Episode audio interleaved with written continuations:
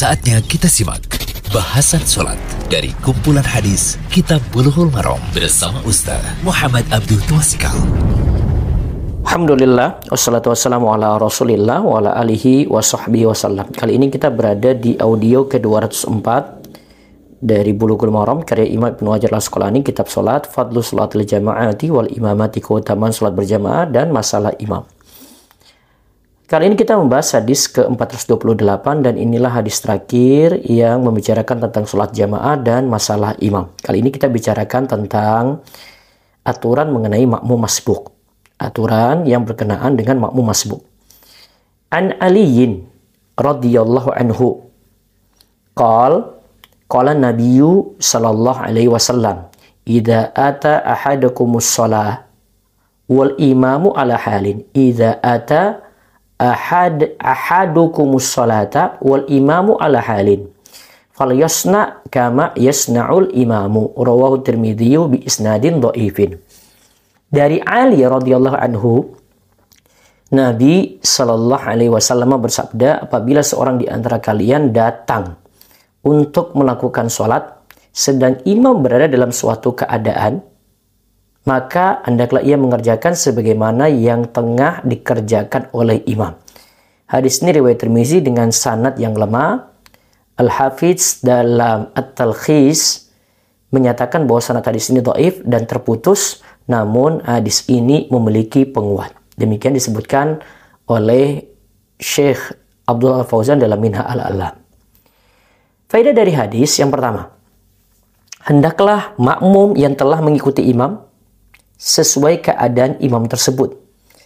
Hendaklah makmum yang telat mengikuti imam, hendaklah makmum yang telat ya mengikuti imam sesuai keadaan imam tersebut. Jadi kalau dia telat, dia ikuti sesuai dengan keadaan imam yang yang uh, dia lihat keadaannya saat itu. Ketika ia masuk dan imam sedang berdiri, maka hendaklah mengikuti imam berdiri. Ketika imam rukuk, maka ikutilah rukuk. Ketika imam sujud, maka ikutilah sujud. Ketika imam duduk antara dua sujud, maka ikutilah duduk antara dua sujud. Namun ingat dengan catatan ya, karena ini masuk dalam sholat tetap diawali dengan takbiratul ihram. Faedah yang kedua, jika mendapati imam berdiri atau rukuk, maka dianggap mendapatkan satu rokaat bersama imam. Ya, ketika dapati imam berdiri, dalam posisi berdiri lagi baca surat atau ruko maka dianggap mendapatkan satu rokaat bersama imam. Faedah yang ketiga, jika mendapati imam kurang dari satu rokaat, maka rokaat yang kurang tinggal disempurnakan. Faedah yang keempat, pahala sholat berjamaah didapati dengan mendapati imam di dalam sholat, walaupun yang didapati adalah tasyahud akhir sebelum salam tasyahud akhir sebelum salam. Jika imam telah salam, maka telah berakhir sholat berjamaah. Itu tadi yang di poin nomor 4 ini adalah tentang pahala sholat berjamaah kapan didapati. Terus faedah yang kelima, siapa saja yang telat, siapa saja yang telat mengikuti imam, disebut makmum masbuk. Disebut makmum masbuk. Jika ia mendapati imam di rokat pertama, maka disunahkan memulai dengan membaca surat Al-Fatihah. Ya, jadi dianjurkan dimulai dengan baca surat Al-Fatihah bagi makmum masbuk tadi. Walaupun baca Al-Fatihah kan hukumnya wajib bagi orang yang sholat. Tapi untuk memulai dengan Al-Fatihah disunahkan. Kecuali jika ia memperkirakan bahwa bacaan imam itu panjang, maka ia mulai dengan doa iftitah. Lalu membaca ta'awudz, lalu membaca surat Al-Fatihah.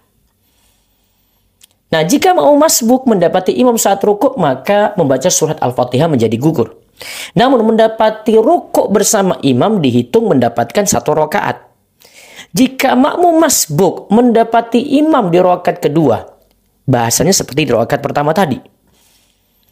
Terus makmum masbuk nanti duduk tasyahud bersama imam. Jika dia dapati di rokaat kedua tadi ya. Imam sudah rokaat kedua, dia nanti uh, duduk tasyahud bersama imam karena mengikuti imam. Walaupun tasyahud itu tidak dihitung sebagai tasyahud untuknya.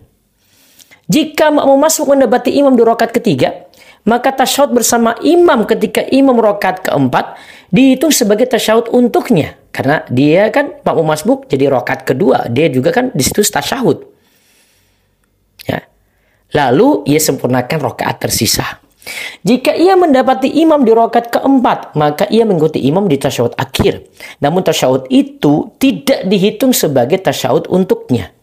Jika ia mendapati imam di rokat kedua pada sholat subuh, lalu imam membaca doa kunut seperti dalam pendapat madhab syafi'i, maka doa kunut subuh tersebut tidak dihitung sebagai doa kunut bagi makmum masbuk. Ia tetap membaca doa kunut itu di rakaat kedua untuk makmum masbuk tadi.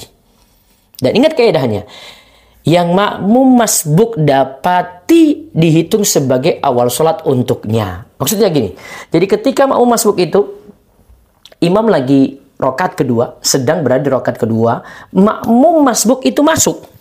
Maka makmum masbuk dihitung dia itu masuk rokat pertama. Bukan rokat kedua sama dengan imam.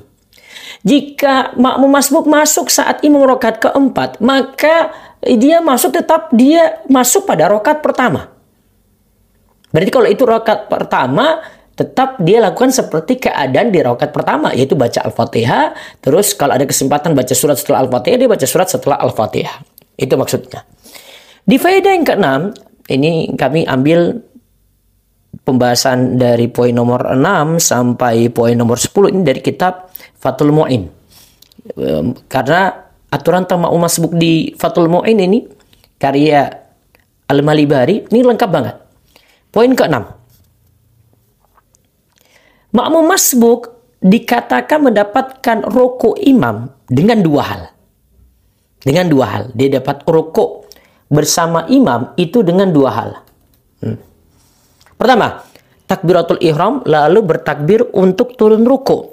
Tetapi jika mencukupkan satu kali takbir, disyaratkan ia melakukan takbiratul ihram. Jadi niatannya takbiratul ihram kalau cuma satu kali takbir saja.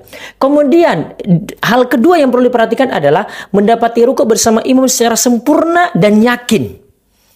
Sebelum imam bangkit dari ruku, di mana makmum mendapatinya dengan melakukannya dengan tumak nina dan masih mendapatkan minimal ruku, yaitu telapak tangannya mendapati lutut. Jadi di sini dua dua hal yang harus diperhatikan ketika kita mau menyebut mau masbuk itu mendapatkan ruku sehingga mendapatkan satu rakaat berarti yang pertama dia lakukan takbiratul ihram dulu lalu bertakbir untuk rukuk. Kemudian yang kedua, dia mendapati rukuk bersama imam secara sempurna dan yakin. Jika masih ragu-ragu, maka mendingan rukuk ini tidak dihitung sebagai hitungan satu rakaat. Faedah yang ketujuh, makmum masbuk disunahkan melakukan takbir intikal, takbir perpindahan, sesuai dengan takbir intikalnya imam. Jika mendapati imam sedang iktidal, bangkit dari ruku, maka hendaklah bertakbir untuk takbiratul ihram. Makmum masbuk tadi bertakbir untuk takbiratul ihram. Dan perlu dan tak perlu bertakbir ketika hendak turun dan setelah itu. Dikarenakan apa? Imam kan sudah dalam posisi bangkit dari ruku, bukan lagi bergerak bangkit dari ruku. Maka dia tidak perlu ucapkan takbir. Terus jika mau masbuk mendapati imam sedang sujud selain sujud tilawah, maka tidaklah bertakbir ketika hendak turun sujud karena imamnya sudah sujud. Beda kalau imam lagi turun sujud, makmum ya masbuk tadi turun sujud pula kan berbarengan ucapan takbirnya, takbir perpindahannya itu dengan imam. Jadi kaidahnya tadi ya, makmum masbuk disunahkan melakukan takbir intikol sesuai dengan takbir intikolnya imam. Berarti kalau tidak bersesuaian tidak perlu diucapkan takbir intikol.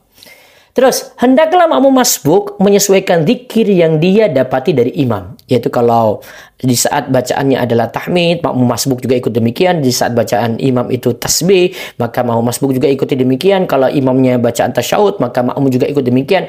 Kalau imamnya lagi baca doa seperti doa kunut, maka makmum yang masbuk juga mengikuti demikian. Begitu pula, ia menyesuaikan bacaan tasyahud hingga membaca solawat kepada keluarga Nabi.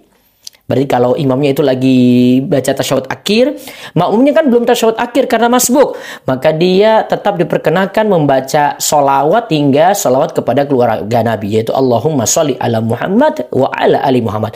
Walaupun ketika itu makmum sedang melakukan tasyahud awal, belum tasyahud akhir. Faedah yang kedelapan, makmum masbuk berdiri sambil mengucapkan takbir setelah salam kedua dari imam. Di saat makmum mendapatkan duduk yang sama dengan duduknya imam. Namun jika itu bukan waktu ia duduk, tetapi hanya sekadar mengikuti imam, maka ia tidak mengucapkan takbir ketika berdiri. Seperti ia ketika ia masuk di rokat ketiga pada sholat empat rokaat. Lalu ia masuk pada rokat kedua atau ia masuk pada rokat kedua pada sholat maghrib. Intinya di poin ke-8 ini, makmum masbuk berdiri itu sambil mengucapkan takbir setelah salam kedua. Imam salam dua kali dulu baru makmum berdiri untuk lanjut rokaat. Tetapi untuk bangkitnya ini jika duduknya tadi karena ngikuti imam itu bukan posisi duduknya dia, karena di situ misalnya dia baru rokat pertama. Berarti kan itu bukan posisi dia itu tasyahud, tapi karena mengikuti imam saja. Maka ketika bangkit dia tidak perlu bertakbir. Faedah yang kesembilan, makmum masbuk mengangkat tangan ketika berdiri dari tasyahud awal, walaupun itu bukan tasyahud untuknya. Nah, makmum masbuk tidaklah duduk tawaruk kecuali pada tasyahud akhir. Jadi kalau dia belum tasyahud akhir, dia masbuk ya, belum tasyahud akhir maka duduknya iftirash. Tapi kalau itu sudah tasyahud akhir baru duduknya tawarruk. Tapi di poin 9 yang awal tadi disebutkan makmum masbuk mengangkat tangan ketika berdiri dari tasyahud awal walaupun itu bukan tasyahud untuknya. Berarti misalnya dia baru satu rakaat tapi karena imam di rakaat kedua lagi tasyahud awal dia ikuti itu kan dan ketika bangkit ya dari duduk tadi karena dia duduk tasyahud bersama imam, mengikuti imam, maka dia bangkit tetap disunahkan mengangkat tangan. Faedah yang ke-10, makmum masbuk tidaklah berdiri melainkan setelah imam salam yang kedua. Makmum masbuk tidaklah boleh berdiri sebelum salamnya imam. Jadi kalau imam itu belum salam, ya, salam pertama, maka makmum tidak boleh berdiri ke rakaat berikutnya untuk menyempurnakan rokaat. Wallahu alam bisawab. Semoga Allah berikan kita taufik untuk tambah ilmu dan amal dan hadis ini adalah hadis terakhir dari pembahasan sholat jamaah dan tentang masalah imam. Semoga Allah beri taufik dan hidayah. Demikian bahasan sholat dari kumpulan hadis Kitab Buluhul Marom bersama Ustaz Muhammad Abdul Tuasikal.